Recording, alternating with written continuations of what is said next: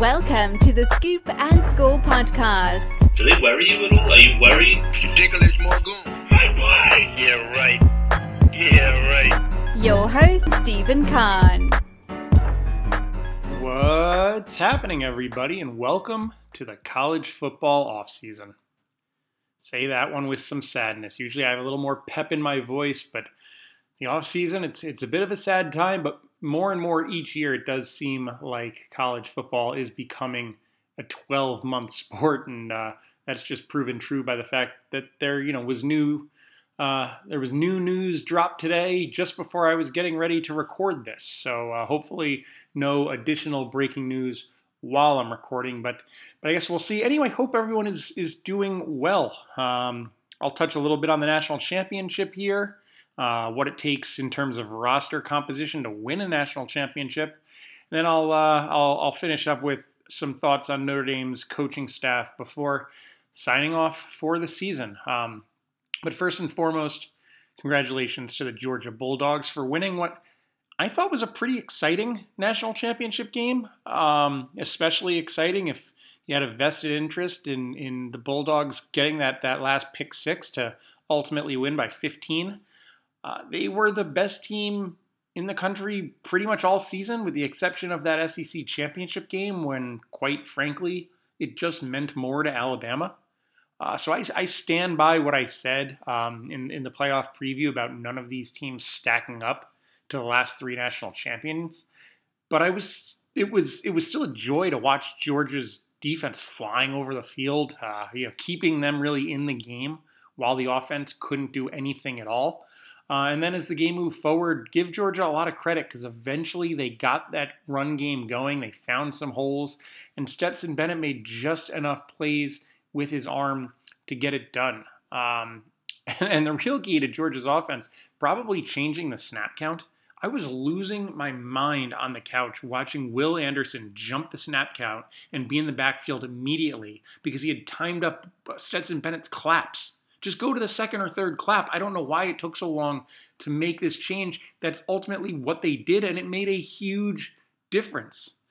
And uh, and and on the topic of Bennett, I know he's not you know a great quarterback, but he does throw a really nice deep ball and and that's somewhat rare in college football where you see so many underthrows because people are afraid of overthrowing the open man um, but but it, it's a really important skill when when you're you know dealing with college football where receivers are just more likely to get by their defensive backs than we than we see in the NFL. Um, so it's an important skill to have, and he seems to do it pretty well. Bennett also uh, I guess, ends the argument that you need a really big time quarterback to win a national championship. Although it certainly does help, but but Bennett was the first quarterback since Jake Coker in 2015 to win a national championship and not be an NFL starting quarterback. Again, I guess it's still possible that Stetson Bennett will become, a, uh, become an NFL starting quarterback, although I highly doubt it uh, just running down the list of, of the guys before Bennett. It was Mac Jones, Joe Burrow, Trevor Lawrence, Jalen Hurts, who was replaced mid game by Tua Tagovailoa, both starting quarterbacks in the NFL, and Deshaun Watson. But uh, clearly, the key for making up for just average quarterback play is having an absolutely loaded roster. And that's exactly what both of these teams had looking back over the last five recruiting classes, because you know you got some some fifth year players, and this year conceivably you could have had some sixth year players. Although with the kind of talent that Alabama and Georgia are bringing in, I don't think anyone's really sticking around for six years. Either they're going to the NFL or they're being pushed out because someone better is coming in behind them. But Alabama and Georgia are the clear one and two in terms of roster talent based on recruiting rankings. Ohio State is is the closest behind, trailing at third, and and these are the teams that we've seen you know play at the highest level. But if if Georgia continues to recruit at Alabama's level, which it seems like they are, it's going to continue to compete for championships. However, what makes Alabama really special is Nick Saban's ability to get complete buy-in every year, whether they just won a national championship or not. So it'll be very interesting to see if Saban's most successful protege, Kirby Smart, is able to do the same thing coming off a historic season for Georgia, can he get them to, you know, wash all that away, say, okay, this next year's team, we haven't done anything. So, you know, can we play to that standard? That's always been the most amazing thing about Saban is to be able to do it consistently year after year for going on about 12 years now. Uh, whereas, uh, you know, other other teams have been able to reach the highs, but to do it every year, it's just so tough. So, will be interesting to see what Georgia is able to do next year with maybe a little bit of a national championship hangover. Uh, now on to a bit of Notre Dame post-mortem and, and an update on the coaching staff. I'll do the coaching staff stuff, stuff first. I'm glad I waited an extra day to record this podcast because we just had a major shakeup. Uh, defensive line coach Mike Elston, who has been at ND since 2010, is leaving to take the defensive line job at Michigan. Elston is a Michigan alum, so this has kind of always seemed like maybe it was a possibility. But after turning down the LSU job, he announced that he was staying at Notre Dame, perhaps mostly because his family didn't want to leave. Uh, but apparently, moving to Ann Arbor was an easier sell than moving to Baton Rouge. Uh, and, and you do also have to remember that at the time he made those statements, there was still a chance Elston was going to be named defensive coordinator at Notre Dame, uh, a role that he's now been passed over for really four times. Um, but but after his dress rehearsal in the Fiesta Bowl really didn't go well, I imagine he was lim- eliminated from consideration there. Um, so you know I can't blame him for wanting to maybe have a fresh start somewhere else. I do sort of wonder if there's more to this story than than simply that. But um, anyway, good luck to him. He, he's always seemed like a really good guy. He was certainly a great recruiter um, and and you know a, a good position coach. And and for that reason, it's it's really a big loss for Notre Dame. I, I can't really sugarcoat it. It's it's a loss. I mentioned great recruiter and great coach. That's not a combination you always get.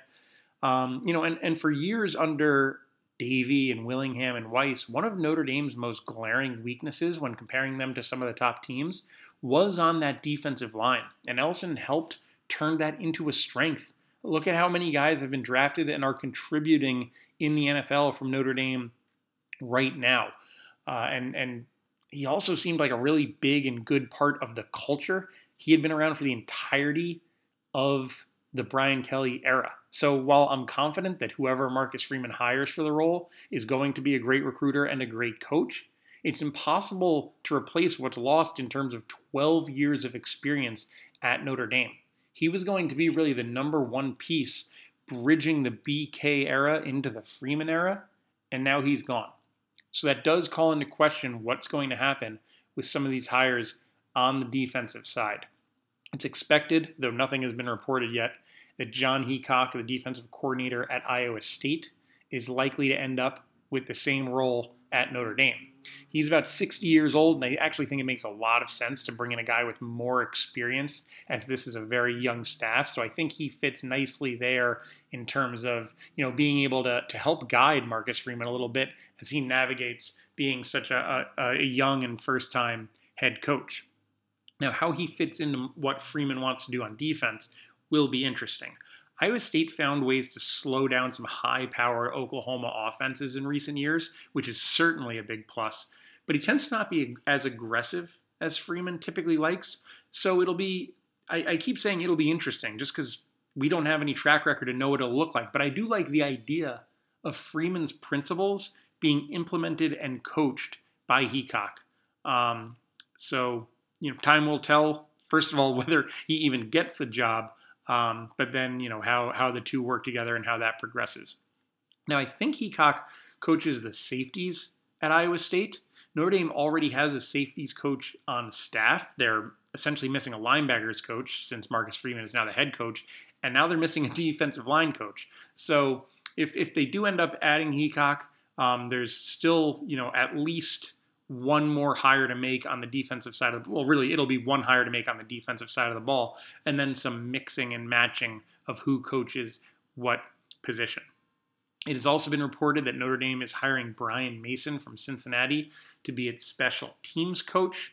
Uh, Cincinnati is ranked near the top of several special teams categories in recent years, so this seems like a good move uh, Mason, I think, also served as Cincinnati's recruiting quarter, coordinator and coached some linebackers. So this seems like a pretty well rounded hire that's going to have multiple benefits. Uh, on the offensive side of the ball, things are much clearer. Notre Dame wanted to upgrade at offensive line and receivers coaches, and I'd say they definitely did in one spot, and they took a good chance in the other. First, offensive line, they brought back Harry Hiestand, who is the here from 2012 to 2017, and produced some of the best linemen currently in the NFL, including Zach Martin, Quenton Nelson, Ronnie Stanley, and Mike McGlinchey. He's a really kind of old school, hard nosed guy that's tough on his players, but I think you want your offensive linemen to be the kinds of guys that can handle some hard coaching. Uh, I've had someone in the college coaching ranks flat out tell me directly that he is the best offensive line coach in the world. So I, uh, you know, he was known as someone who didn't love recruiting. So uh, we'll have to see how he fits in to Freeman's staff in terms of go go go on the on the recruiting trail. But offensive line mostly recruits itself at Notre Dame, and O linemen typically aren't the kind of guys that feel the need to get all the love that, that maybe some of the other prima donna positions uh, are, are more akin to getting.